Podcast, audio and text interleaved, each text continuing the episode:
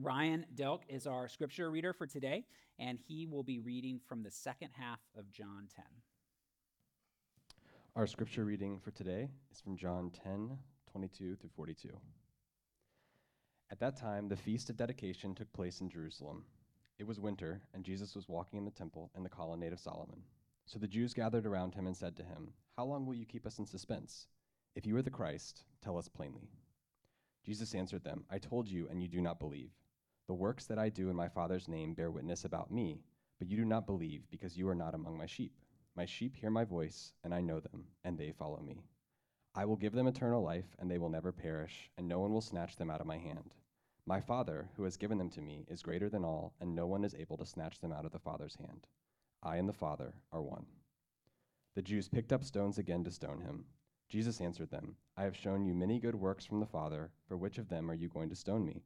The Jews answered him, It is not for a good work that we are going to stone you, but for blasphemy, because you, being a man, make yourself God. Jesus answered them, Is it not written in your law? I said, You are gods. If he called them gods to whom the word of God came, and scripture cannot be broken, do you say of him whom the Father consecrated and sent into the world, You are blaspheming, because I said, I am the Son of God? If I am not doing the works of my Father, then do not believe me.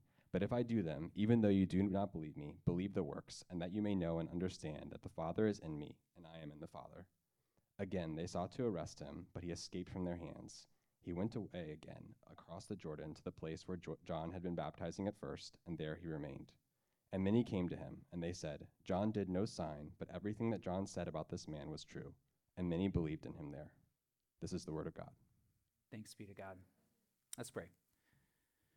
Dear Father, we are thankful for the courage and boldness of Jesus in the face of stoning.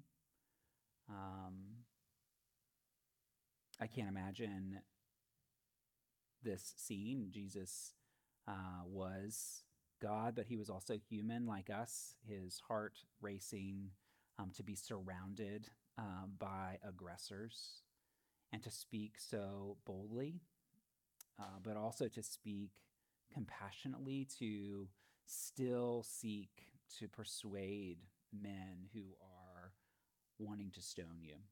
Uh, Father, we're thankful for his courage. Um, help us to hear Jesus, hear the words of Christ, and to follow him. Uh, Father, we want uh, the promise that he gives that uh, the sheep are given eternal life. They will not perish, and no one can be snatched from Jesus' hand, which is the Father's hand, which is God's hand. We want that to be true of us and everyone we love. Uh, so help that be true today. We pray these things in Christ's name. Amen. Uh, school just began, and uh, you can remember being in school and how exciting it was for kids when they get to buy new school supplies, when you get to buy school, school supplies. Um, this year, Maggie made fun of me because I got excited because on the girls' supply list was a scientific calculator. And it was thrilling. Like, I'm the math guy in the house, and so we just get to move forward in math. Uh, we get to be doing more advanced math and um, Texas Instruments. That's right. There was like a Casio, but like no one's buying the Casio, right? Like no one's buying it. You're buying the Texas Instrument. Um, so it was exciting. Maggie, who doesn't love math, is excited that I'm excited. Um, the kids are just weirded out uh, that I'm thrilled with it. Um, so I have kids now in pre algebra and algebra one. Um, next year, I'll have a geometry student. And if you can remember way back in geometry, that's when you do proofs. Did you guys do proofs in geometry, right?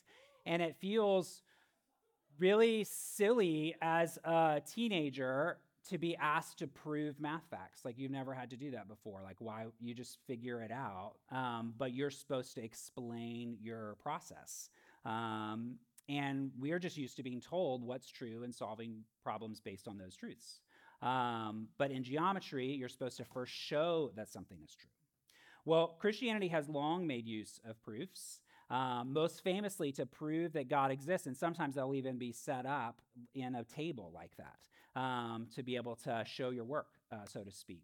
Um, but there are proofs that God exists, and not only that, but that exists in a way that fits with Scripture's presentation of God versus theologies behind other religions. Uh, there are philosophical arguments supporting creation from nothing, uh, the possibility of miracles, the existence of the soul, the Trinity, the incarnation.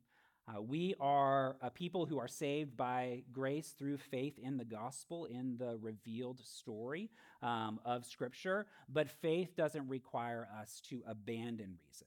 In fact, faith assumes and completes reason.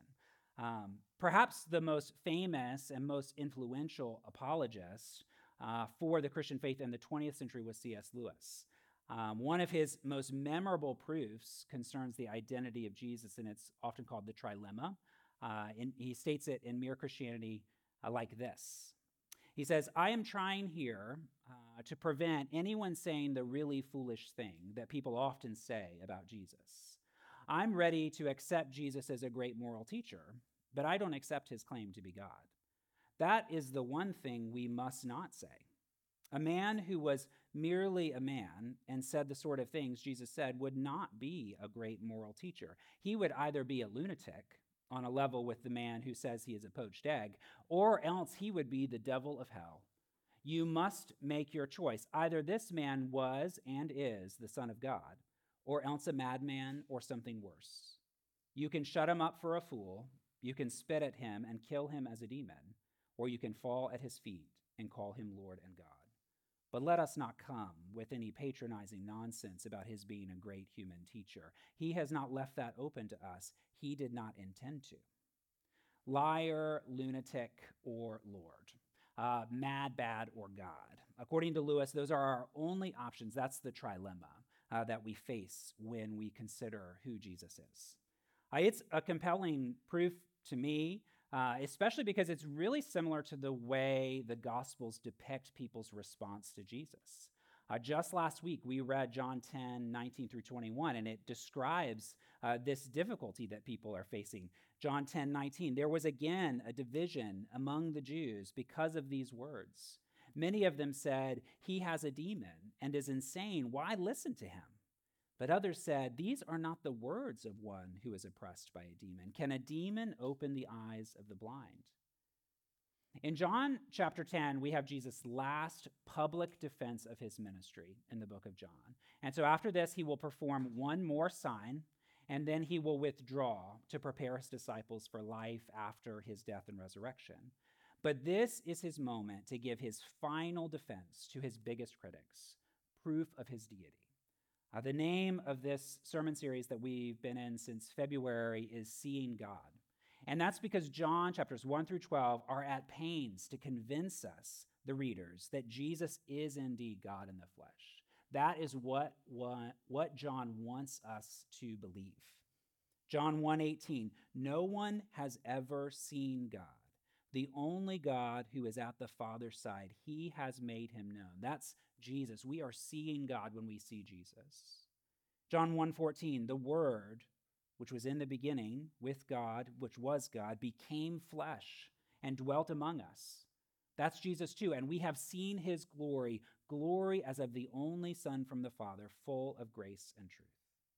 And so by John chapter 10, Jesus has been traveling around for three ish years, announcing himself as nothing short of the only begotten Son of God sent from God the Father to save the world from sin and death. Imagine someone walking up to you on the street and, and saying that that is who they were. All right? Jesus has been calling people from all walks of life, people like you and me, to become disciples men, women, rich, poor, Jews, Samaritans, Gentiles, the morally upright, the wicked, sinners, all of them, anyone who's willing to listen to him. Jesus calls them to leave everything behind and follow him.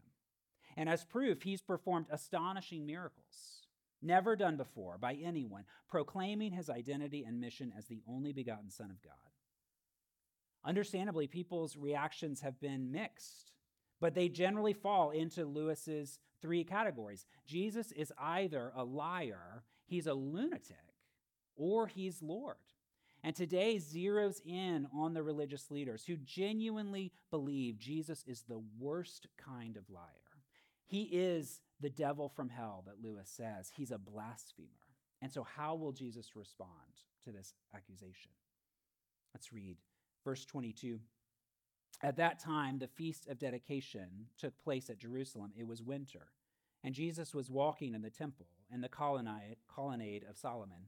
So the Jews gathered around him and said to him, How long will you keep us in suspense? If you are the Christ, tell us plainly.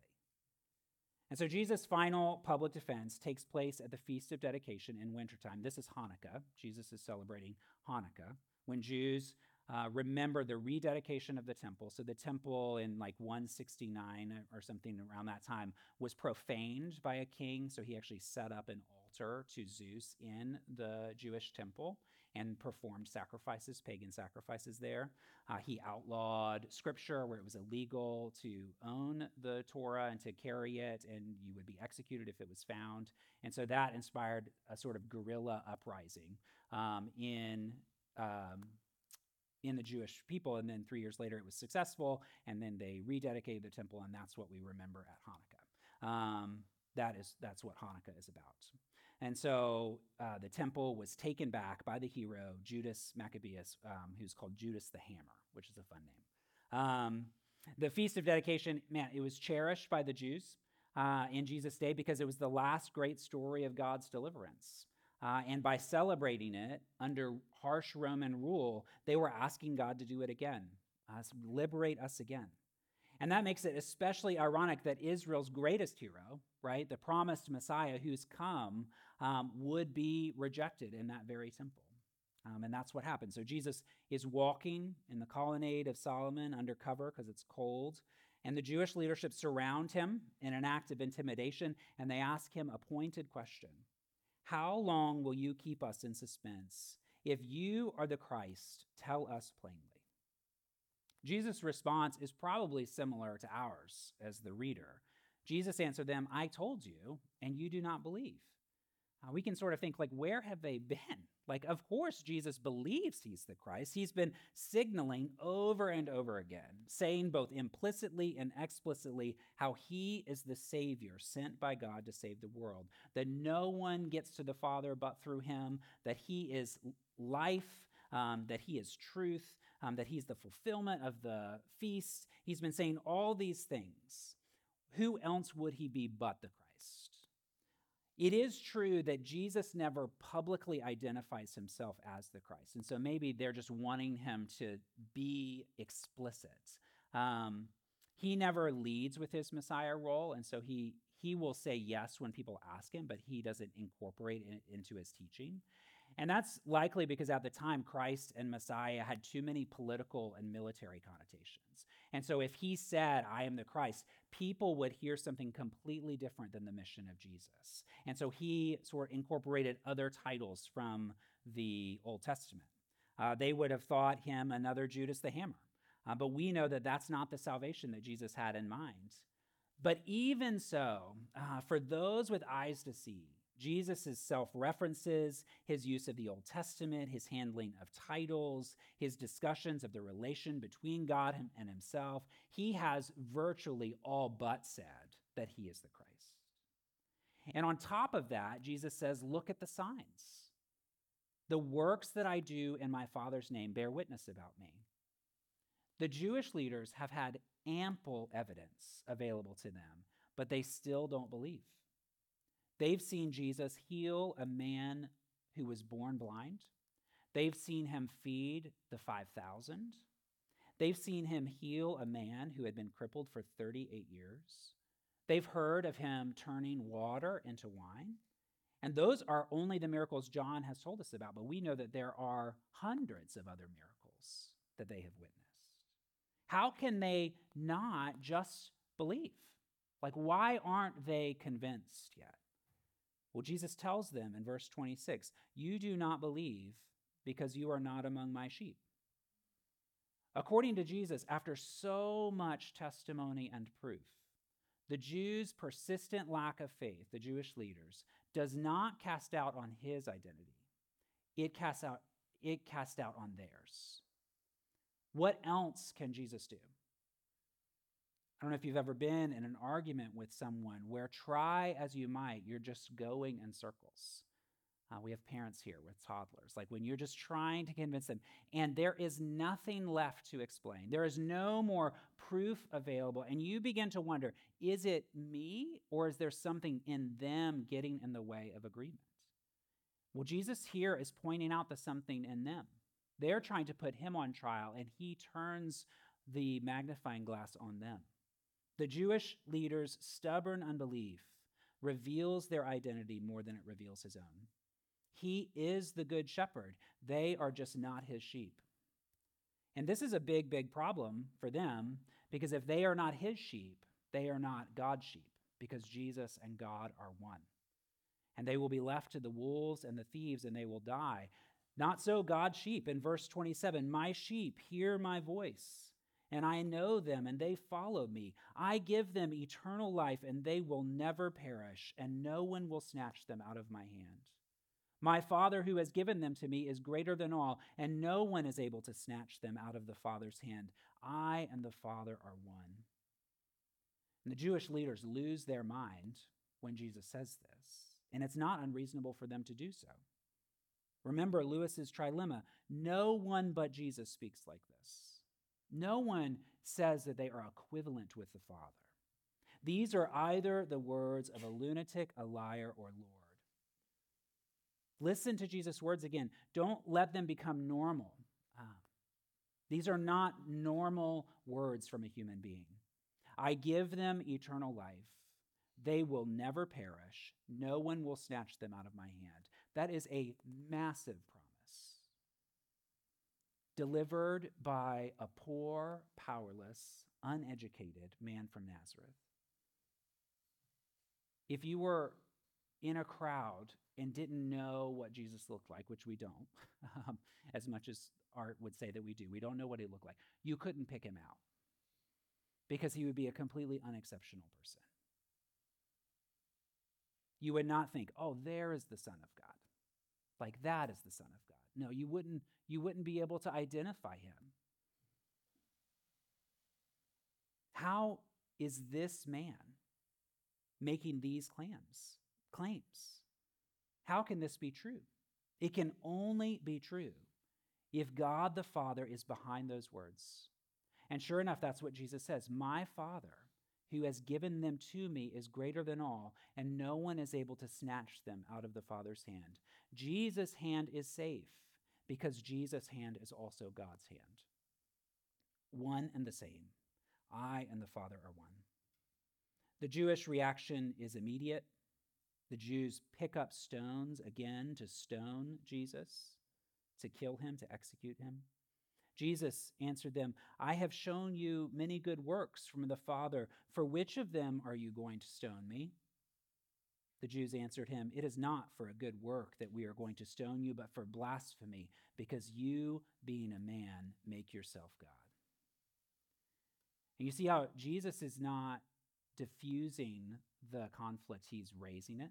He's challenging them with this trilemma of Lewis's. He's backing them into a corner and he's forcing them to choose. Do blasphemers perform works like these? Do lunatics perform works like these? Do liars, do megalomaniacs do stuff like this? By their own admission, Jesus' works are good. They're undeniably good. But Jesus is asking them to go further. They're not just good works, they are works of the Father. And so in verse 37, if I am not doing the works of my Father, then do not believe me. But if I do them, even though you do not believe me, believe the works, that you may know and understand that the Father is in me and I am in the Father. Don't just say Jesus' works are good. Don't patronize him like that. Don't minimize him like that. Jesus is more than good, he's divine. And that's not just because they're miraculous. If you look in the Old Testament, prophets in the Old Testament performed miracles. Elijah and Elisha perform a lot of similar miracles to what Jesus did as a foretaste of, of G, uh, Jesus coming. But these miracles specifically are self interpreted by Jesus' own teaching. In Jesus' mind, they are clearly the fulfillment, the culmination of everything in the Jewish scriptures, everything the Jews claim to believe. The Messiah is finally here. The Christ is finally here. And surprise, he is also God. And the Jewish leadership cannot fathom this. But again, Jesus points to their own scriptures to show that it's possible. So, verse 34, backing up, Jesus answered them Is it not written in your law, I said you are gods? If he called them gods to whom the word of God came and scripture cannot be broken, do you say of him whom the Father consecrated and sent into the world, you are blaspheming because I said, I am the Son of God?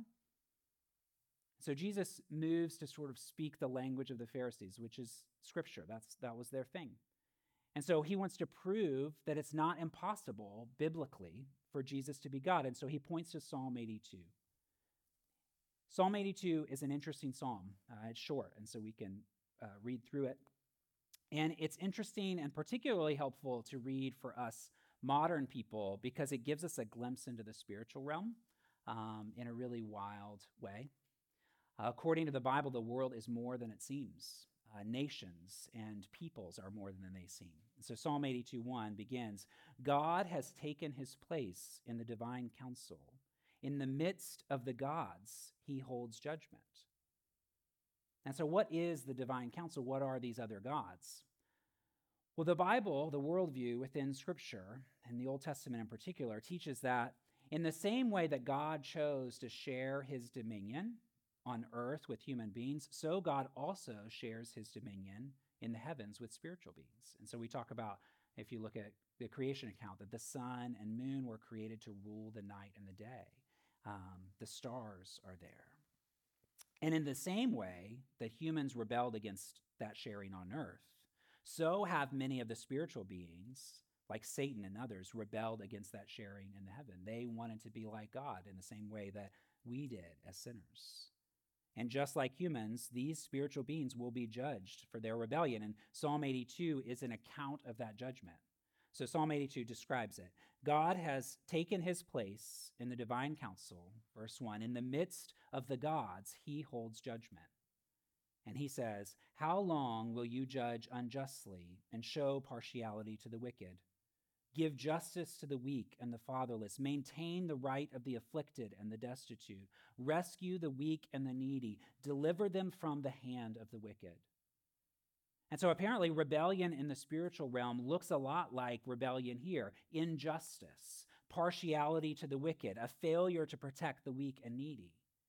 And according to the worldview in Scripture, each nation has its own star, uh, its own spiritual ruler behind it um, which legitimates, in a way, uh, the diversity of religions uh, in the world. It, it honors uh, that there is something there, there, right? Uh, in Deuteronomy 32, when God scattered the nations at Babel, he scattered the gods too. Uh, but he graciously keeps Israel for himself, for Yahweh. Uh, Deuteronomy 32, it says, When the Most High gave to the nations their inheritance, when he divided mankind, he fixed the borders of the peoples according to the number of the sons of God. But the Yahweh's portion is his people. Yahweh's portion is his people. Jacob is his allotted heritage. And so Psalm 82 pictures God judging the nations by judging the gods behind the nations, spiritual beings who have rebelled against the one true God. God commands them, like he commands us, to repent and change, but they will not. And so, verse 5 they have neither knowledge nor understanding. They walk about in darkness. All the foundations of the earth are shaken.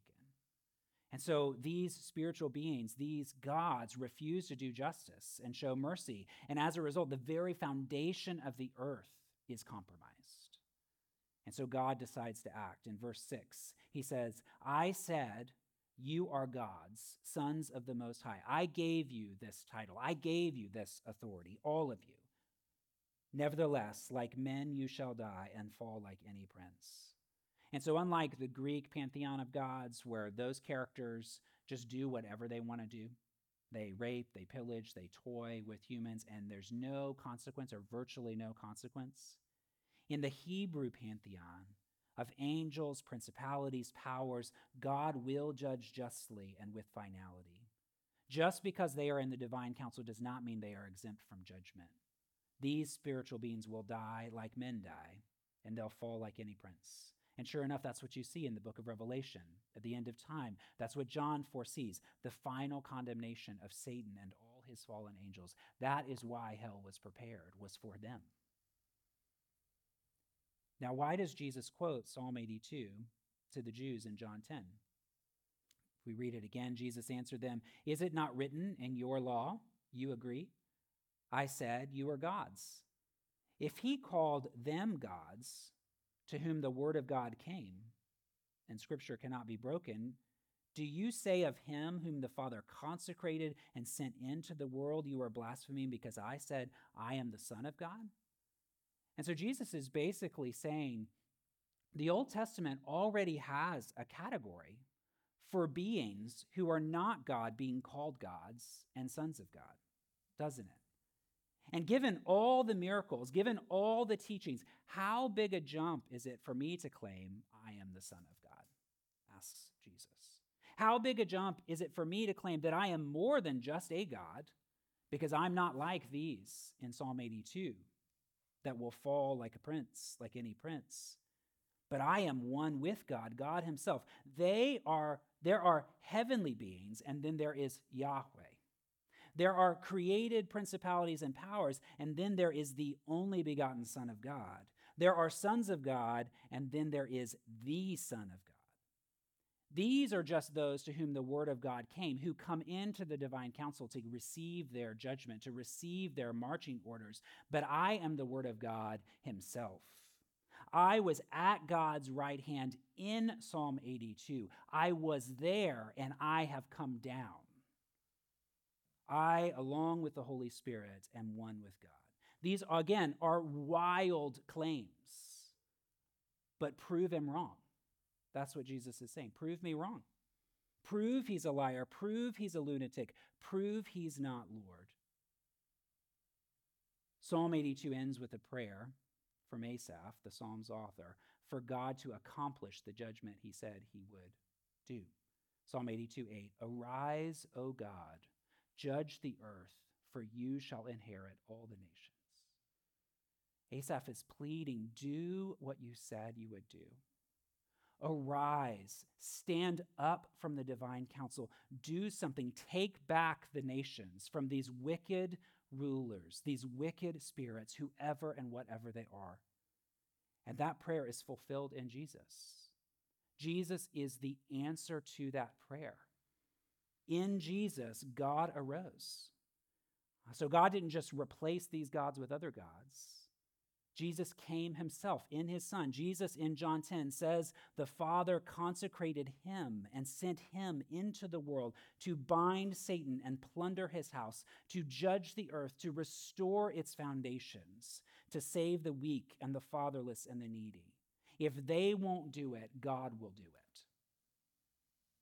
And Jesus the Son comes with all the power of the Father, all the holiness of the Father, all his justice, all his wisdom, all his love and grace and mercy. It almost sounds too good to be true. And I wonder sometimes if that's some of the Pharisees' resistance to believing in Jesus. It's just too perfect.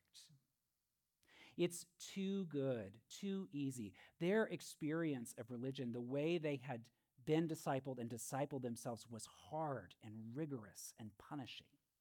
And so they didn't know what to do with Leah's call to worship. Come, all who are weary and heavy laden, and I will give you rest. My yoke is easy. That is completely foreign to them. It's too good, it's too perfect. They are used to rigor, and then Jesus shows up, and it feels like he does whatever he wants. And then he lets people into the kingdom who have spent their life doing whatever they want. Like, what gives? It's too good to be true. It's too good to be good. It's actually not good. I don't think it's good. And in that, I find it so interesting and kind of Jesus to the Pharisees when he softens his expectations of them at the end. Verse 37 If I am not doing the works of my Father, then don't believe me. But if I do them, even though you don't believe me, look He's pleading with them to believe. Even if you don't believe me, that's okay. You don't have to call me the Son of God, which I deserve to be called. You don't have to worship me, which I deserve to be worshiped. But even if you don't believe in me, believe the works that you may know and understand that the Father is in me and I am in the Father.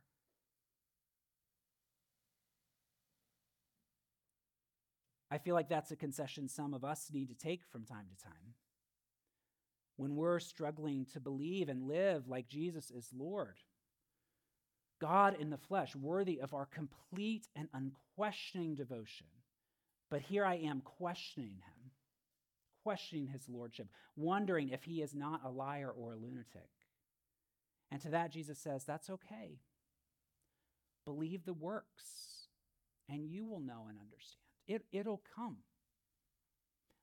Knowing and understanding will come. In Greek, those are the same words, they're just different tenses. And so he's, he's more saying that you may know a little now and continue to know more and keep knowing more. That the Father is in Jesus and Jesus is in the Father. Speaking of proofs of God's existence, this passage reminded me, and, and I don't exactly know how the connection was made in my brain, but uh, of one of the more notorious proofs uh, for God, uh, which is Anselm's ontological argument. Uh, it's confounded people since it was written down or discovered um, or thought of a thousand years ago. Uh, the philosopher of religion, William Rowe, writes about it. Perhaps no other argument in the history of thought has raised so many basic philosophical questions and stimulated so much hard thought.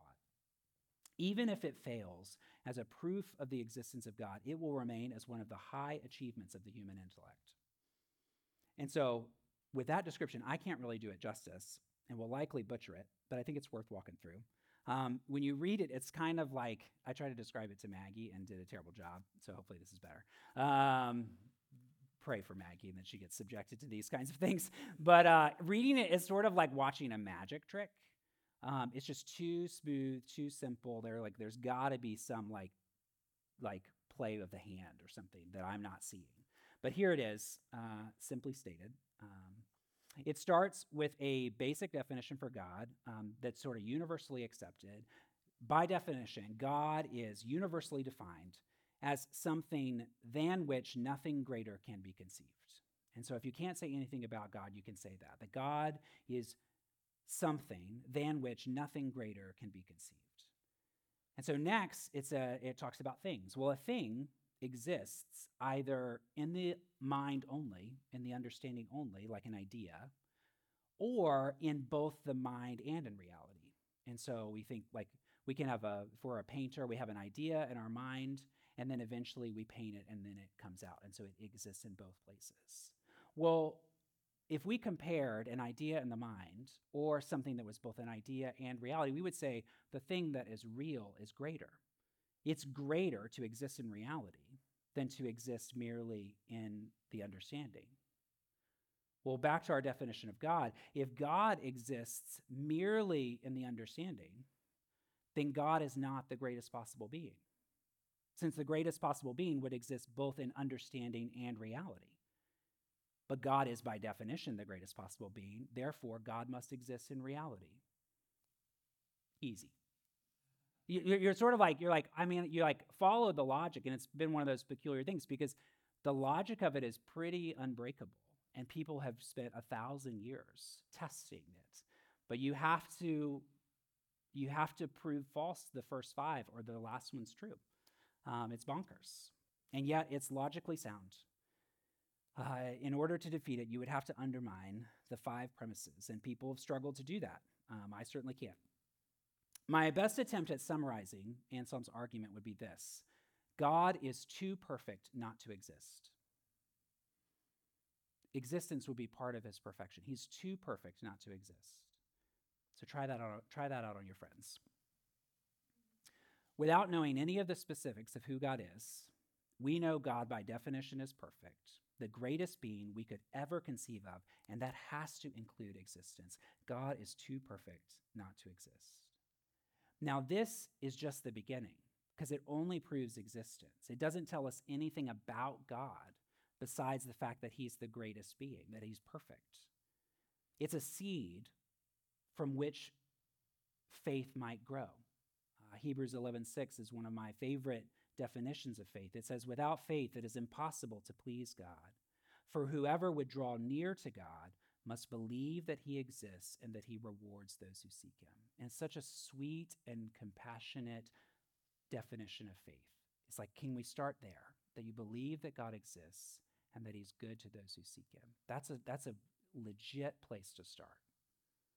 But we need to keep thinking in order to discover what a perfect being named God might be like.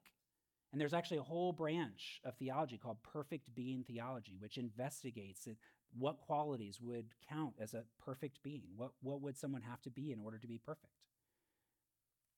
Now, if you were to ask little kids that question, what would a perfect God be like? You'd get some funny answers. Um, he would answer all my prayers and give me whatever I want. Like, that's what a perfect God would be. And for the kid, that would mean unlimited candy without cavities. Unicorns are real. Tigers are friendly. We can all fly, except for my brother Tommy because he's mean. He can't fly. Everyone else can fly. And something like that would be the perfect God to a kid. And they're basically describing a genie, right?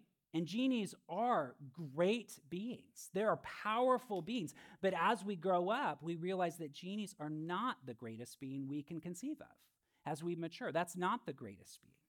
Uh, Robin Williams, genies have phenomenal cosmic powers, but itty bitty living space, right? It's not the best thing.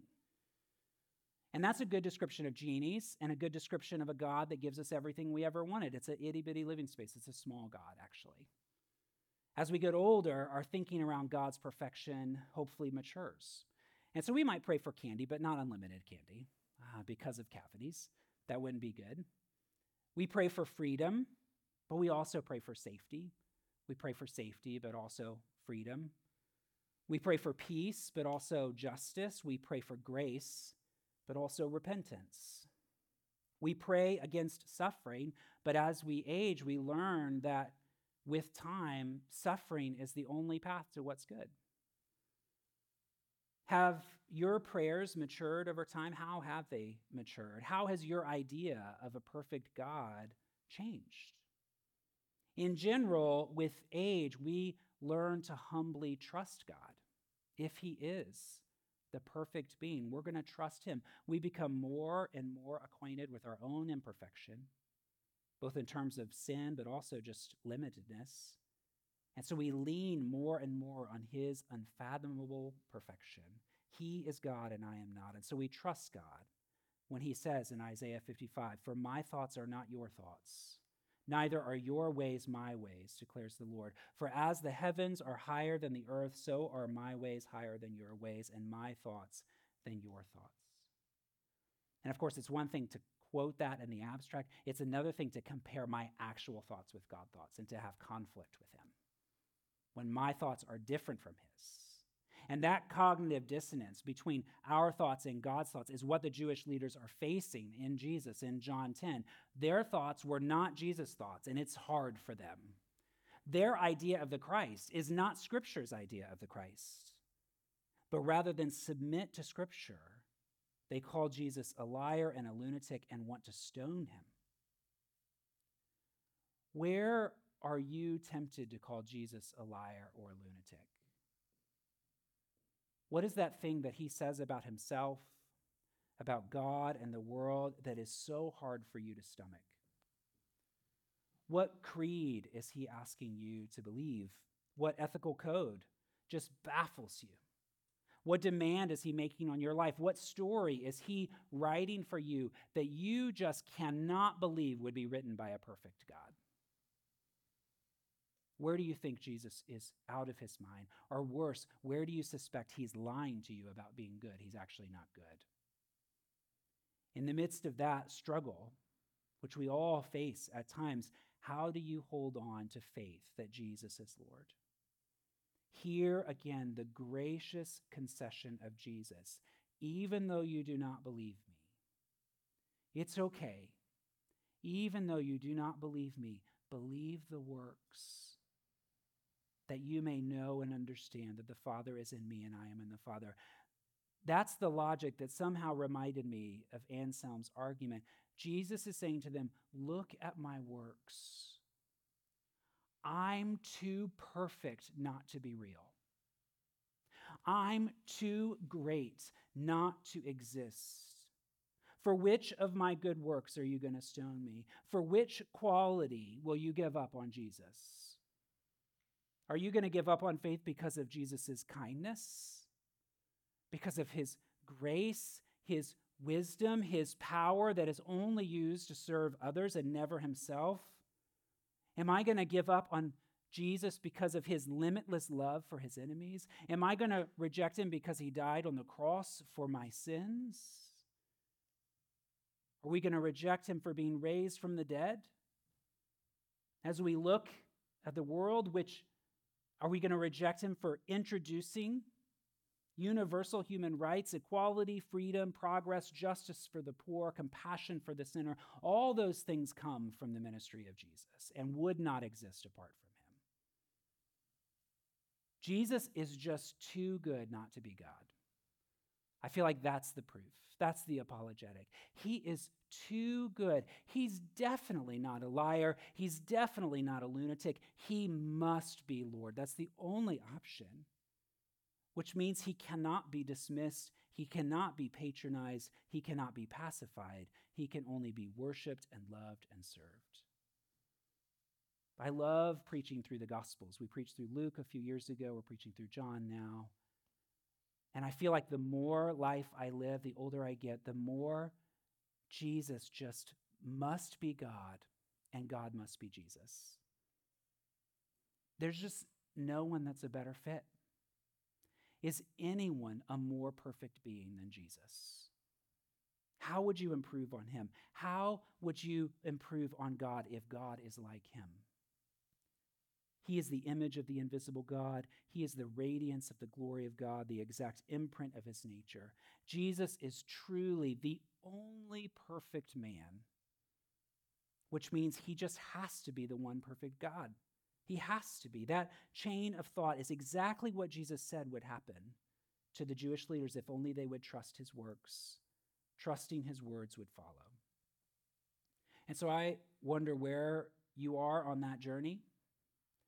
Have you let Jesus back you into a corner yet where you corner Jesus and accuse him and then he turns it on you? Like, let that happen. Do that. What works of his can you just not deny? Where do you need to submit to Christ as Lord, even as you still wrestle with what he says about himself? When Jesus in John 10 tells the Jewish leaders to believe in order to understand, that's actually the famous phrase that's picked up by Anselm in the same book with the weird argument, um, the purpose of his whole project. Um, so he's not, he doesn't write it, interestingly, as a, he's not like in a conflict with an atheist or something like that. The whole thing is written as a prayer. Um, and so that, that ontological argument is delivered as a prayer. Um, and the, his philosophy book begins like this in prayer. It says, I do not try, Lord, to attain your lofty heights, because my understanding is in no way equal to it. But I do desire to understand your truth a little, that truth that my heart believes and loves. For I do not seek to understand so that I may believe, but I believe so that I may understand. Uh, next week, we'll get to John chapter 11 when Jesus raises Lazarus from the dead. And that's the ultimate sign pointing to Jesus' identity. The ultimate sign until he raises himself from the dead, right? Laying down his life for us. And that is the work that compels us today to bow down and believe. In sending his only begotten Son to save a sinful world, God the Father shows himself to be the most perfect of all beings, that which nothing greater can be conceived. And in the gospel of grace, Jesus is shown to, too good not to be true, too perfect not to be the Son of God. Though we, like the Pharisees, have sinned, taking up rocks to stone Jesus, Jesus still loves us. He pays for our sins, defeated death on the cross, and is now alive, ready to take back the nations as his inheritance. Can you honestly think of anything better? It's a wild claim, but it's no lie, it's true. And all who come, all who listen to Jesus' voice and follow his lead will be given eternal life, will never perish, so that no one is able to snatch them out of Christ's hand. Let's pray. Dear Father, we are thankful for you. Even in our doubt and questioning, in our frustrations. Father, I pray for those today, here, all of us, really, me. Uh, there are places in my heart right now where my thoughts are not your thoughts. But help us to trust you. And when we struggle to trust you in the specifics, help us to look to Jesus, who is God, who is the Christ, who is our Savior, to look at his gracious work, his dying for us on the cross, his being raised from the dead, his promise to shepherd us well and to give us rest and light yokes. Father, to, to see the full spectrum of who Jesus is and to trust the works, to trust you. Father, to call you Lord. Father, we worship you for being the greatest of all beings. Along with your Son and the Spirit, you are great. There is no one like you. There are no gods like you. Thank you for revealing yourself to us. Uh, thank you for bringing us here this morning. We pray these things in Christ's name. Amen.